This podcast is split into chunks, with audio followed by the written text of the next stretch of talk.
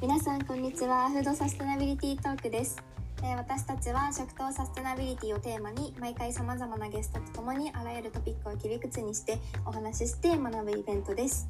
本気で雑談をする。することでアイデアを出しで雑談のような対話から新しい価値が生まれる。テーマを深掘る。新しい発見を届ける。そんなイベントにしています。今回は第12回でゲストには横尾祐介さんと永田優馬さんに来てもらっています。よろしくお願いしますよろしくお願いします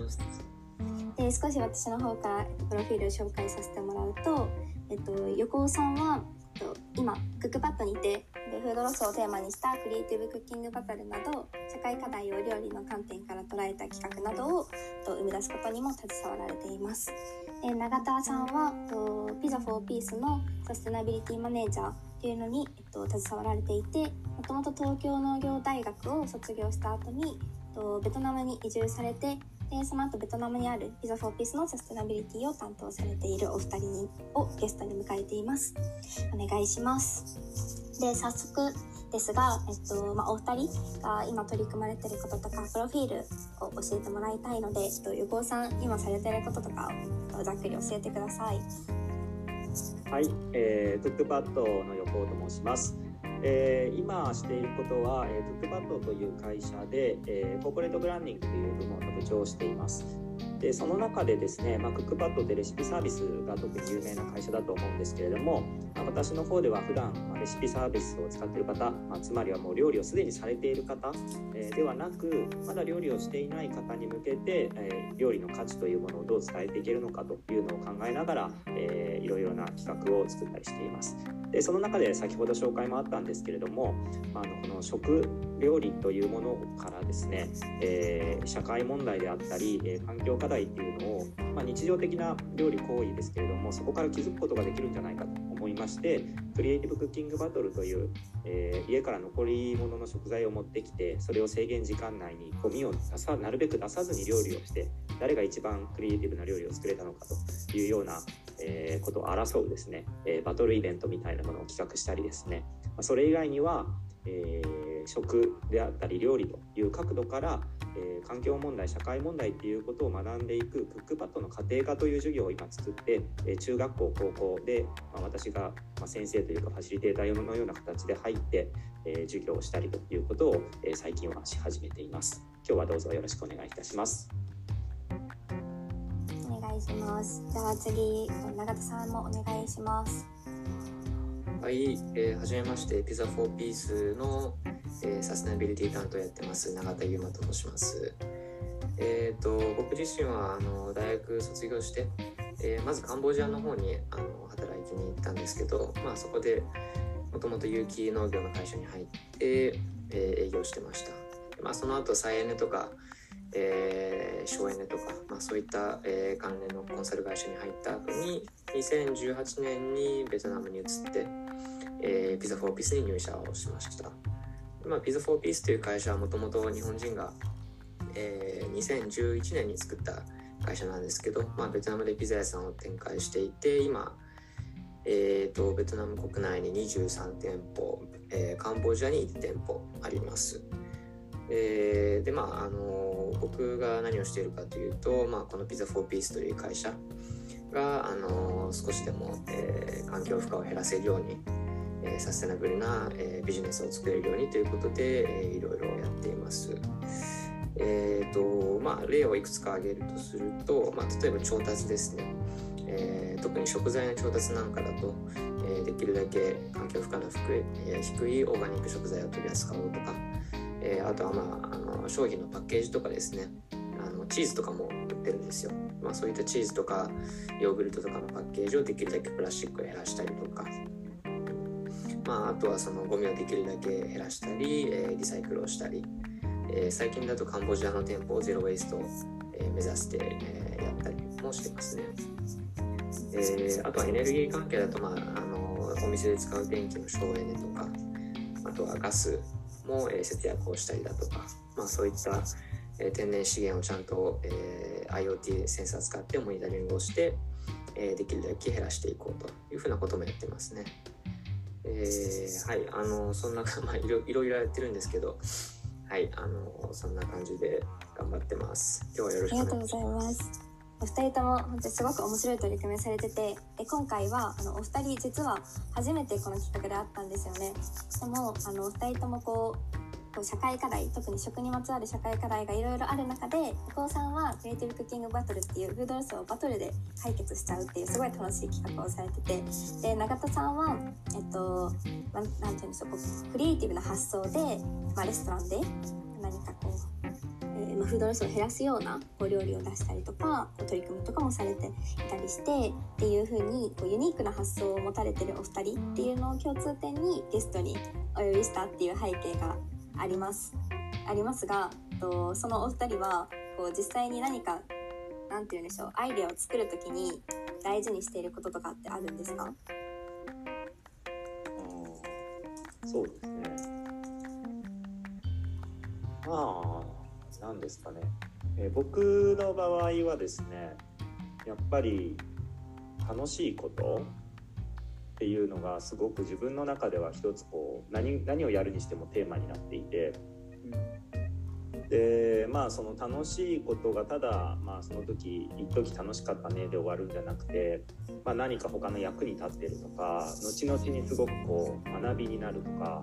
なんかせっかくこう楽しいっていうところ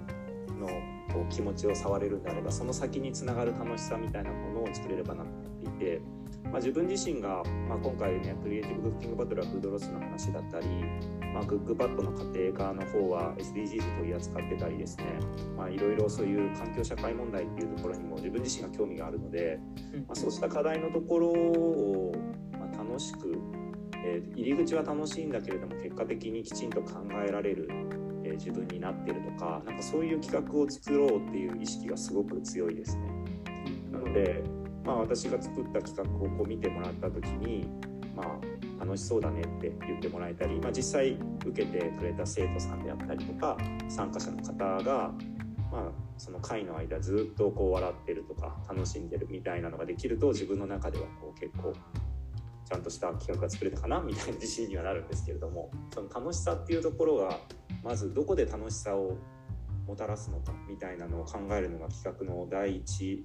というか原点のところかなっていう感じは僕はしますね自分の中では。あありがとうございます。あの今横尾さんがやられているクリエイティブクッキングバトルもなんかそのような楽しさを入り口に社会課題を解決するっていうのをまさにやられてるかなと思ったんですけどなんかクリエイティブクッキングバトルって実際どんなきっかけであの誕生したのかっていうところをちょっとお話しいただけますか？はい、えーまあなんか僕自身そうなんですけどそもそもやっぱり食べ物ってなんか大切なものっていう認識は、まあ、僕は強いタイプで無駄にしちゃいけないみたいなのがもともと日本人のもったいない精神じゃないですけれども、まあ、あるタイプだったっていうのもあって、まあ、このフードロスっていうのが社会的にも世界的にも課題だよねっていうのも言われてるのもそうだし、まあ、やっぱりこう街を歩いていたりレストランで行ったりしても残してる人っていうのがまあ普通にもちろん考え方の違いかわからないですけどいるわけで、まあ、そういうのを見てるとこれなんとかできるんじゃないかなっていうふうに最初思ってでちょうどまあクックパッドって毎日の料理を楽しみにするっていうミッションの中で、まあ、料理を中心に世の中をどう健康にしていくかっていうのを考えてる会社だったのでじゃあちょっと一つ企画を作ろうと思って、まあ、フードロス周りの世の中にある啓発のイベントだったり企画っていうのを一通り見たんですけれどもはいはい。とてもこうしっかりと真面目になイベントが多くてですね。フードロスの未来について考えてなんとか？まあ、わからないですけどね、そういうのでこう専門家の方がこう詳しく話してくれたりとかっていうのはあったんですけど、まあ、それはなんか興味を持っては調べてる私にとっては勉強にはなったんだけれどもいやでもこのそこの目の前の例えばレストランでこの残して普通に、まあ、もう食べれないやいいです捨てちゃえみたいに言ってる人はこのイベントには来ないだろうと思っていて。どうにかしてこうまだ興味がない人もなんか結果的にはちょっと気をつけてみようかなと。いうふうに思ってもらえるようなイベントができないかなっていうふうに思って、まあ、そうした時に、まあ、フードロスっていう話を伝えずにフードロスの内容をやってるイベントを作んなきゃダメだろうなと。いうのでじゃあどんなイベントだったら来てくれるかねって言ったらなんかわちゃわちゃ楽しんでこうとか競ったりとかっていうような、まあ、テレビ番組みたいなイベントができたら、まあ、とりあえず参加するのが楽しいから来るんじゃないかと思って、まあ、生み出したのがこのクリエイティブクッキングバトルっていうイベントですね、まあ、多分ネットで検索してもらったら動画とかも出てくると思うんですけれども、まあね、45分間の料理の間とか相当みんなわちゃわちゃ笑いながら中にはチームで喧嘩をしたりとかするぐらい熱血的やってるので、まあ、あれはなかなか面白いイベントになったなって自分でも思ってます。いやあのまさに横尾さんのおっしゃる通り、えっと、私もあのもう一つのモデレーターの玉木さんもあのククリエイティブクッキングバトルを経験してでそれであの学生時代すごいあの皆さんフードロスに関心がなかった人があの結果的に楽しんであの帰る時には少し気を使ってるとかなんかそんな経験をしてる人を結構見てきたのであのその今横尾さんが話されてたことは本当に身をもって感じてます。あとちなみに横尾さんご存知ないかもしれないんですけども私と玉木さんはクリエイティブクッキングバトルがきっかけで出会いました。なんであの縁をつないでいただきありがとうございます。ああなるほどね。まあ確かにあの大学生大会とかねやって、ね、関東も関西も普段多分会わないメンバーで実行委員やったりとかもあったからそういうのはあるかもね確かに。はい。ありがとうございます。では続いてあの、まあ、先ほどお話しした、まあ、ユニークな取り組み発想とかアイデアっていう面であの永田さんにお伺いしたいなと思っております。えっと、永田さんは、まあ、ホエを活用したあのアイデアだったりとか、まあ、あのプロフィールの時にもお話しされたんですがカンボジアでゼロ・ウェイストレストランを、えーと、やられていたりあのユニークなあの発想独自の発想であの本当にサステナビリティ食のサステナビリティの取り組みを推進されているんですがなんかその時に意識されていることだったりこの点を気をつけてますとかなんかそういったことがあればぜひお伺いしたいなと思います。何かなんかそれこそカンボジアのゼロエストレストランとかどんなきっかけとかどどんなことを意識して作られたんですかね？はいそうですね。えっとなんか特段僕の方でなんかユニークななんかものをやろうと意識してるわけじゃないんですけど多分ケースバイケースでいつも。でカンボジアの店舗に関してはえっともう1年半ぐらい、ま、もう2年近く前からずっとカンボジアにオープンしようって話があったんですね、まあ、会社として。まあ、ベトナムからすぐ隣だし近いし、まあ、マーケットとしても似てるから、まあ、一番海外出店する上で出しやすいよねっていうことで、まあ、カンボジアに決まって。でまあその時にまあ僕は全然その新しい新店舗開発部っていうのがあってでまあさらにそこから海外あの展開部みたいなものもあってまあその人が主にそのカンボジアの件を担当しててでまああのカンボジアオープンするんだなっていうのは知ってたんですけどあのその人からあの逆にあのその人からゼロ・ウェイストの店舗やりたいんだけどって僕は言われたんですね。あ別に僕からあのゼロ・ウェイストやりましょうよって言ったわけじゃなくて、海外展開の担当者の人から、まあ、日本人なんですけど彼も。あのやるんだったらゼロ・ウェイストやりたいとで、まあ、どうやったらいいか分かんないから一緒に手伝ってくれっていうことで、あのやってきました。で、まあ、なんでゼロ・ウェイストだったのか、まあ、彼にとってゼロ・ウェイストだったのかっていうと、まあ、彼自身そういう今までベトナム国内の店舗展開をずっとやってきてで、まあ、ちょこちょこそういった、あのまあ、もう使われなくなったガラス瓶とかを粉砕してセメントに混ぜ込んだりとか、まあ、あとはそのなんだベトナムで藍染め？ベトナムにも藍染めやってる村があるんですけどこの藍染めを使ったりとかまあいろいろ店舗作る時にちょこちょこ頑張ってやってたんですねそういったアイデアを。でまあカンボジアでやるんだったらあの何て言うんだろうそのベトナムではある程度ピザ4ピースっていうのはもう10年もやってきてあのブランド力もあってみんな知っててある程度そういうあマーケットは作られてるんですけどカンボジア行くってなると誰も知らないわけですよねピザ4ピースなんてで別に日本人がやってるからどうだとかそういうのも別に誰か食べたことあるとか、まあ、そういうのはほとんどなくて本当にゼロからのスタートの中でもうすでにイタリアンとか、まあ、いろんなレストランがプノンペンにもたくさんあるわけですよ。うん。その中でどうやって差別化してマーケットであの生き残っていくかって考えた時に、まあ、ただただ普通のレストランピザレストランをオープンするだけじゃ、まあ、勝てない勝てないというかうん足りないよねと。うんあのいや本当にやるんだったら自分たちのあのビジョンあのピザ4ピースっていうのはあの Make the world smile for peace っていうあのビジョンを掲げてるんですね、まあ、あの世界平和のためにみんなを笑顔にするっていうことを、まあ、ビジネスの目的としてやっててで、まあ、それに直結するようなあの店舗コンセプトを、まあ、カンボジアではやって、えーやることで、まあ、そうやって差別化をするべきだよねと。でまあその中でまあ行き着いたのがやっぱりカンボジアって一番まあいろんないろんな問題あるんですけど社会問題環境問題、まあゴミっていうのはすごい大きな問題の一つでカンボジアは、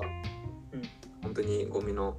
まあ、リサイクルあの工場もないし分別の文化もないし本当に埋め立て地にあのゴミが山積みになって煙が出ててそこをちっちゃな子供たちがゴミを漁ってるみたいなそういうもうなんかカオスみたいな状況で。やっぱりえーすごい貧困とも結びついてるし、うん、やっぱりそれはあのどうにかしなきゃいけない問題っていうことで、まあ、レストランとしてゼロ・ウェイストやるのは何かその意味があるよねというふうな会話を僕たちはあのしてましたね。その1年半ぐらい前。うわなるほどですね。ありがとうございます。あのまさに今おっしゃっていたことなんですけどもあのカンボジアであのゼロ・ウェイストやる意義っていうのがあの日本でやるっていうところよりもすごく大きなものなんじゃないかなというふうにはすごく感じていてで実際私もあのベトナムのピザ4ピースにお邪魔したことあってですねあのその周りっていうのはベトナムの中心地ではあるんですけどあのやっぱりなんていうんですかねごゴミがたくさんあってなんかこう綺麗な街ではなくてかつなんだろうサステナビリティみたいな文化が根付いてないような あのところがベトナムのピザ4ピッツがあるところで、まあ、それよりも多分サステナビリティって言葉がさらに根付いてないというかなんだろうなんかそういう社会意識もないというかなんかそういったところが多分カンボジアなんじゃないかなと思っていてなんかそこでやる意義っていうのはあの本当に大きいしだから逆になんか本当にそこカンボジアでやる難しさっていうのもとてもあるんじゃないかなと感じてます。なんかカンボジアのゼロウェイストレストラン作るまでにどんなことが大変だったとかどんなアイデアで乗り越えたとかその辺はぜひ聞きたいです。そうですね。あのおっしゃる通りあのカンボジアはベトナムのベトナムより人口も少ないし経済発展も遅いんですけど、えっと、ゼロ・ウェイストやる上で実はベトナムよりあの簡単でした。えはい、あのまあいろんな理由はあるんですけどまずゼロベースやろうって決めた時に僕の方で徹底的にリサーチをするまあいつもリサーチはするんですけどとにかく調べまくるんですねそのどんなゴミがあってそれをどうやったら減らせるかどうやったらリサイクルできるかっていうのを全部リスト化してってうんやっていくうちに、まあ、カンボジア国内のそういう、まあ、会社であのゴミを回収してリサイクルできますよっていうところは結構意外とあったんですよ。えベトナムよりも。はいはいはい。それは意外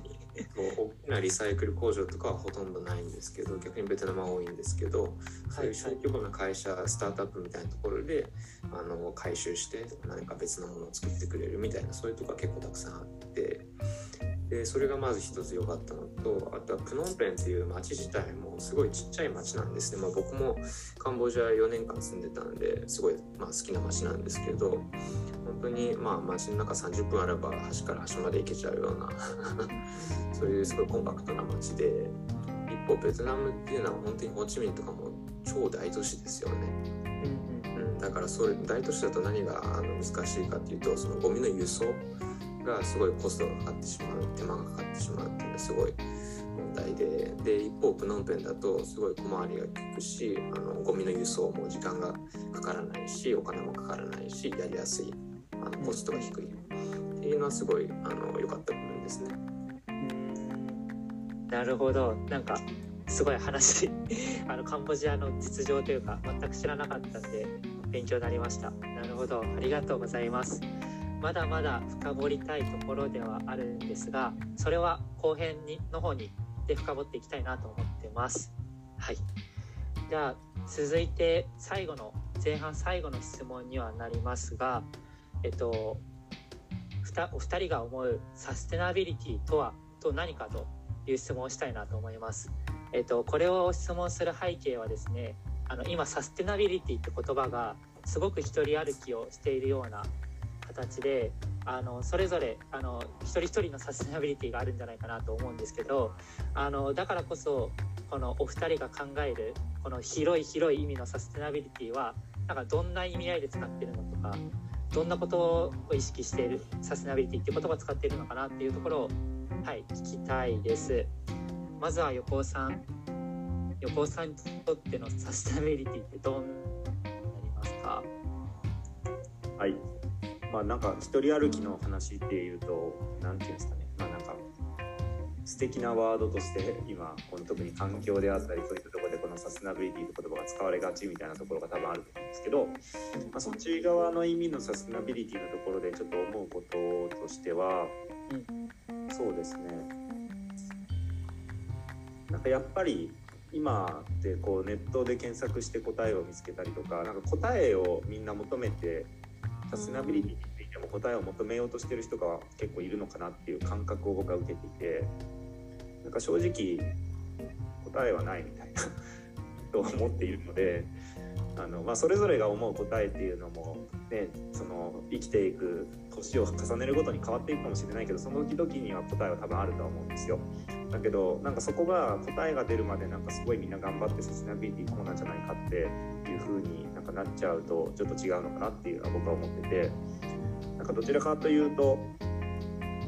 自分にとまあ考えながら何が自分にとってとか社会にとって継続なのかって思う考えて今の自分にできる目の前のことを何かすればそれでいいんじゃないかっていうぐらいなんかあまり大層なこととしてサステナビリティを捉えずかつ自分の行動も答えが出る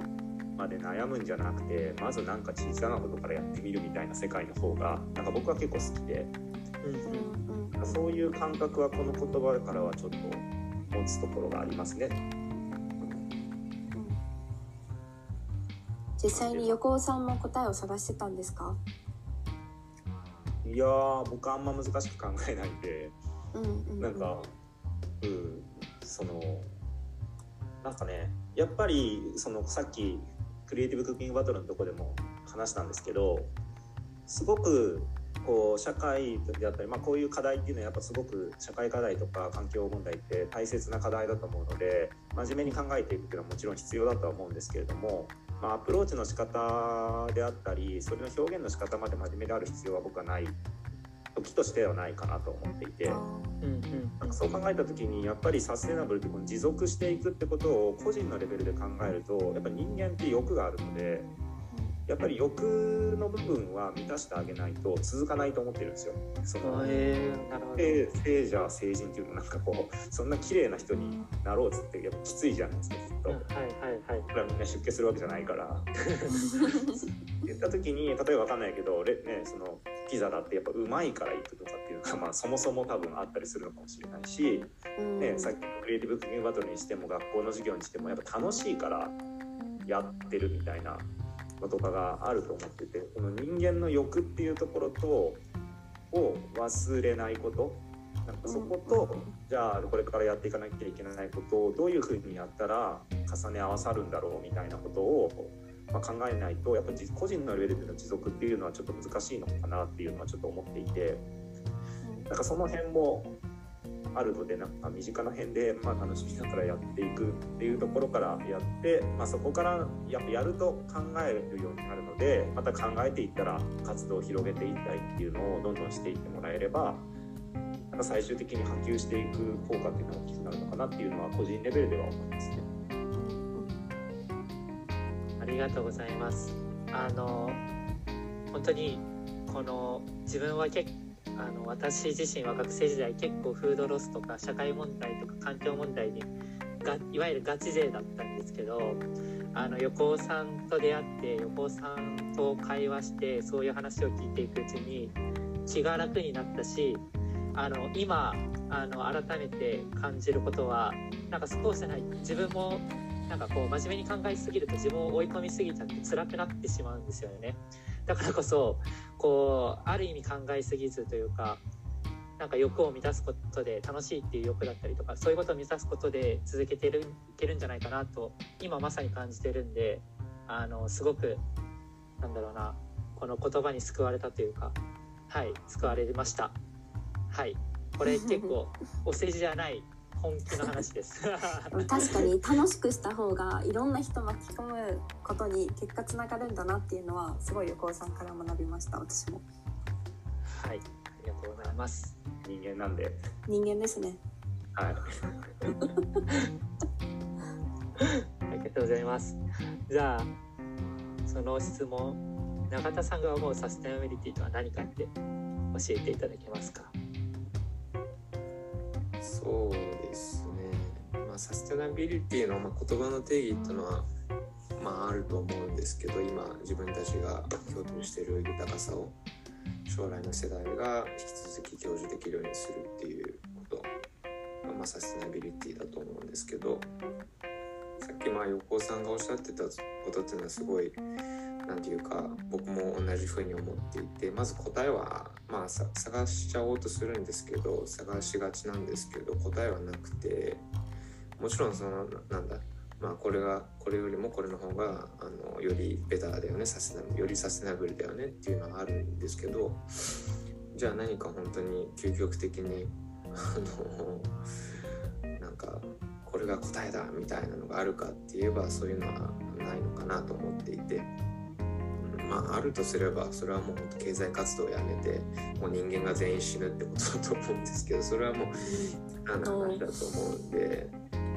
のはいなんかもうその時々であのベタなものを選び続けるっていうのが今あの僕がやってることですね。でまあそれやる上で、まあ、サステナブルなことをどう広げていくかっていう部分にはなってくるんですけど、まあ、さっき、まあ、あのみんな話してたあの楽しさっていうのはすごい大事だなと思っていてやっぱりまあ楽しくなきゃ広まらないですよね。うん、でまあ楽しくなくても伝わる人には伝わるんですけどあの少ないんですよね伝わる人数が。例えば日本の場合だと、えっと、この間面白いレポート読んでどれぐらいの人が、まあ、日本人で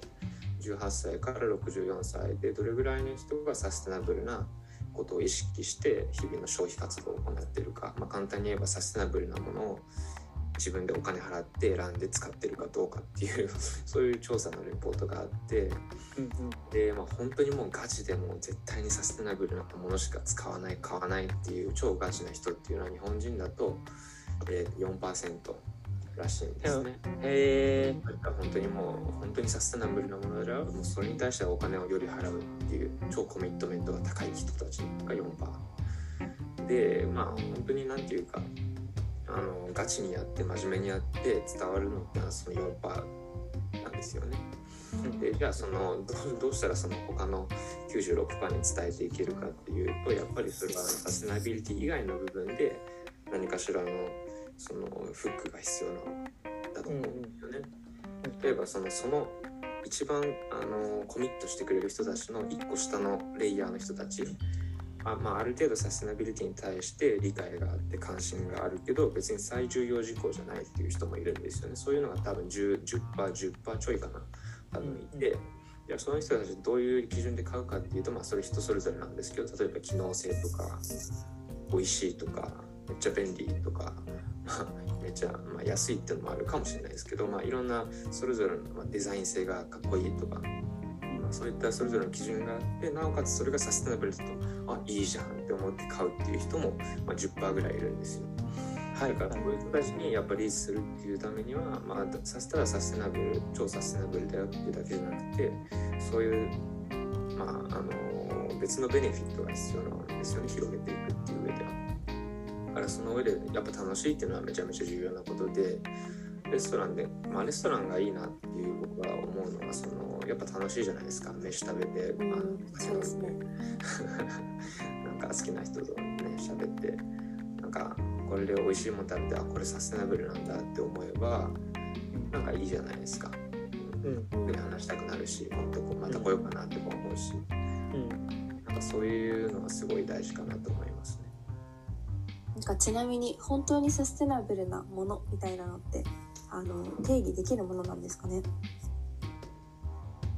横尾さんのお話聞くとその人によるとか身近なものみたいなお話があってでその後のあの永田さんのお話で言うとこう楽しさとかは伝える手段としてすごく大事だけどその前提としてなんかサステナブルなものがあるみたいなそういう印象を受けたんですごい聞いてみたいなと思いました。究極言ったら結構さっきの長津さんの話じゃないけど人間の数とこれでねあれで考えていくと難しそうだよね。なんかある程度自然のこう摂理にのっとったものであれば今の話でいうサステナブルテっていうのは成り立つとは思うんだけれどもそれってじゃあ今ここの世界中の人口を賄うのはその手法でいけるのかみたいな話になってくると土地なくね？とかなんかねいろいろ問題が起きてきそうな気はしていてなんでその究極のなんかこれさっきの話じゃないけどこれが答えだみたいなサステナブルっていうのは結構難しいかも。そこの、ね、場所と状況も全然違うだろうし土地土地によっても違うだろうしうんみたいなところがなんかちょっと思うからなんかそれ、うん、そこを考えると行き詰まりそうな気はする。その手前のところでちょっとサステナブルでここまではサステナブル考えられてこのエリアではこれがいいだろうみたいなところで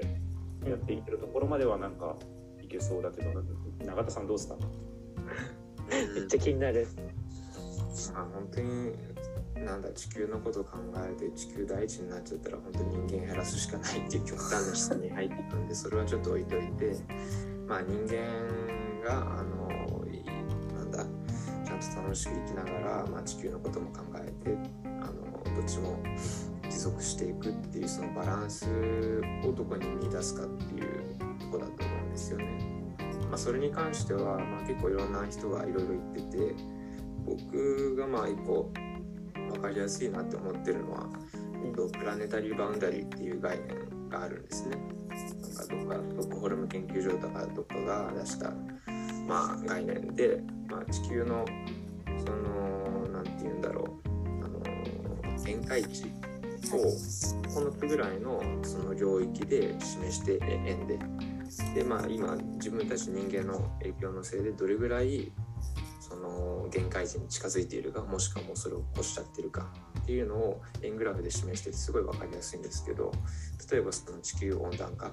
とか生物多様性とか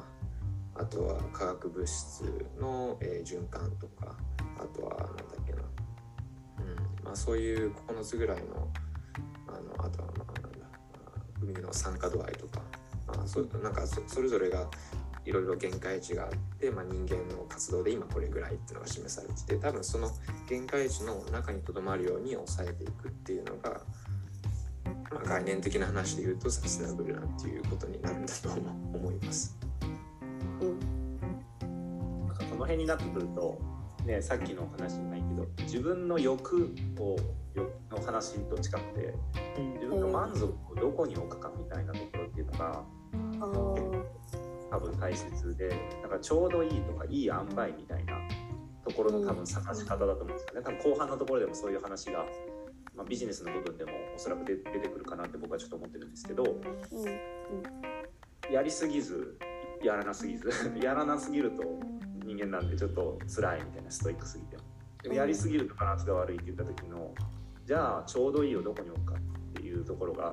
結構重要だと思ってて。自分にとってのちょうどいいと周りの環境にとってのちょうどいいの両方のバランスですね。そうで言った時に今のプラネタリーバウンダリーとかっていうのが、まあ、客観的に地球全体を見た時の、まあ、ちょうどいいというかバランスみたいな辺とかの多分一つの参考指標にもなってくるのかもしれないし、うんまあ、いずれにせよでもそういうのやっぱ知ること知って考えることで自分自身締め付けるのではなく自分の欲望とかもちょっとこう見つつうんどこがどういのかみたいなのをやっぱりそれもさっきのね長田さんの話じゃないけどやっぱずっと考えていきながらこれだろうっていうのを自分でやっていき続けるっていうのがすごく大切なのかなと思います。うんあのなんでそうそういった思いもあって横尾さんって多分今あの小学校で授業されたりとか小学校中学校で授業されたりとかなんだろうフードロスを教えるとか社会問題を教えるじゃなくて事実を伝えた上でじゃあどうするみたいなそんな視点をこうなんか次世代に残そうとしてるというか なんかそんな活動されてるイメージがあります横尾さんは。そうですねやっぱり、うんまあもともとその料理を通してやってるっていうのも日常ごとの中で、まあ、料理って、ね、人もつなげるし社会もその人がね美味しいっていう人が増えたりとか影響を与える人が増えればそこは社会活動になるしで、ね、食材とか考えていけばそこには購入するなら経済があったり、まあ、作るなり手に入れるもしくは生産者さん先にも環境があったりとかっていうので、まあ、人社会、え、地球ってとこまで全部つなげられる日常のアクションっていうのが僕料理だと思ってるんで。なんかそこのところでその先に起きていることとかをこう知っていくことで自分のところにある身の回りにあるその料理っていうものをちょっと見たり問い直していくことでやっぱ人って考えられると思ってるのでこうした方がいいよじゃなくていやこういう状況になってるけどどうするみたいなのをちょっと聞いてみた時にみんなやっぱ情報さえあれば誰でも僕は考えられる能力はあると思っているので、まあ、そこで出る答えが右へ行こうが左へ行こうが上へ行こうが下へ行こうがそれはやっぱりその人なりの考える個性でもあると思うし、まあ、そこがいろんな意見があることによってじゃあ本当にどういうふうにしていったらいいのかっていうのをやっぱ刺激になってまたさらに一段深い考えに至る人も出てきたりすると思うので、まあ、そういったところもやっぱり試行錯誤しながら考えていく上で、まあ、重要なのでやっぱこの考えるっていうモードに入るかどうかっていうのは結構大事にしてるかな確かに。どの立場であっても考えることはずっと続けたいと思います。ということで前半は、えっとまあ、お二人が今取り組まれていることだったりとかこうサステナビリティに対する姿勢を伺いましたで後半では、えっと、今お二人が関心のも思っていることと、まあ、今の姿勢を考え続けることについてもう少しお話をしたいと思います。では前半はここで終わります。ありがとうございます。ありがとうございました。